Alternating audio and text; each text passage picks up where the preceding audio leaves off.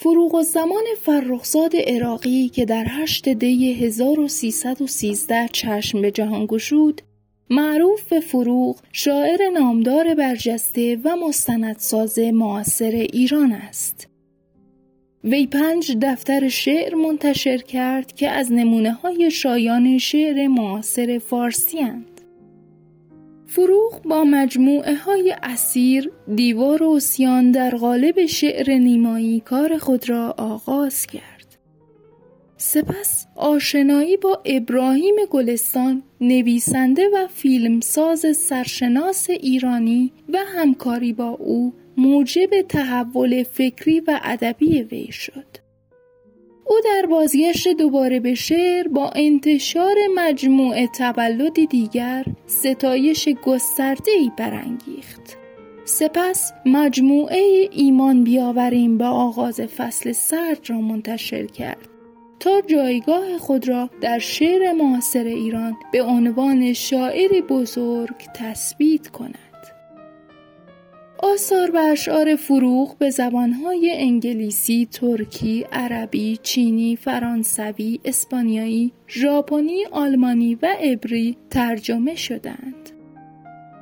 فروغ فرخزاد از عامه ترین جلوه های فرهنگی فمینیسم در تاریخ ایران بوده است. سال 1337 سینما توجه فروغ را جلب می کند. و در این مسیر با ابراهیم گلستان آشنا می شود و این آشنایی مسیر زندگی فروغ را تغییر می دهد. این دو چهار سال بعد یعنی در سال 1341 فیلم خانه سیاه است را در آسایشگاه جزامیان بابا باقی تبریز می سازند. فروغ در سال 1342 در نمایشنامه شش شخصیت در جستجوی نویسنده اثر لویجی پیراندلو به کارگردانی پری صابری بازی چشمگیری از خود نشان می دهد. در زمستان همان سال خبر می رسد که فیلم خانه سیاه است برنده جایزه نخست جشنواره اوبرهاوزن شده و باز در همان سال انتشارات مروارید مجموعه تولدی دیگر را با تیراژ بالای سه نسخه منتشر کرد. فروغ فرخزاد در سن سی و دو سالگی در بهمن سال 1345 بر اثر تصادف درگذشت.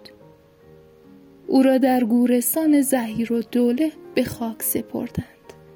فروغ فرخزاد زنی بود که اندیشش فراتر از مکان و زمان بود و همواره دغدغه آزادی زنان را داشت. او هنرمندی خودجوش بود که بدون هیچ تعلیمی قدم در عرصه ادبیات گذاشت. فرخزاد با آتش سیری ناپذیرش خود جستجو کردن و دیدن و دریافت کردن را آموخت و از قفسی که جامعه برایش ایجاد کرده بود رهایی یافت.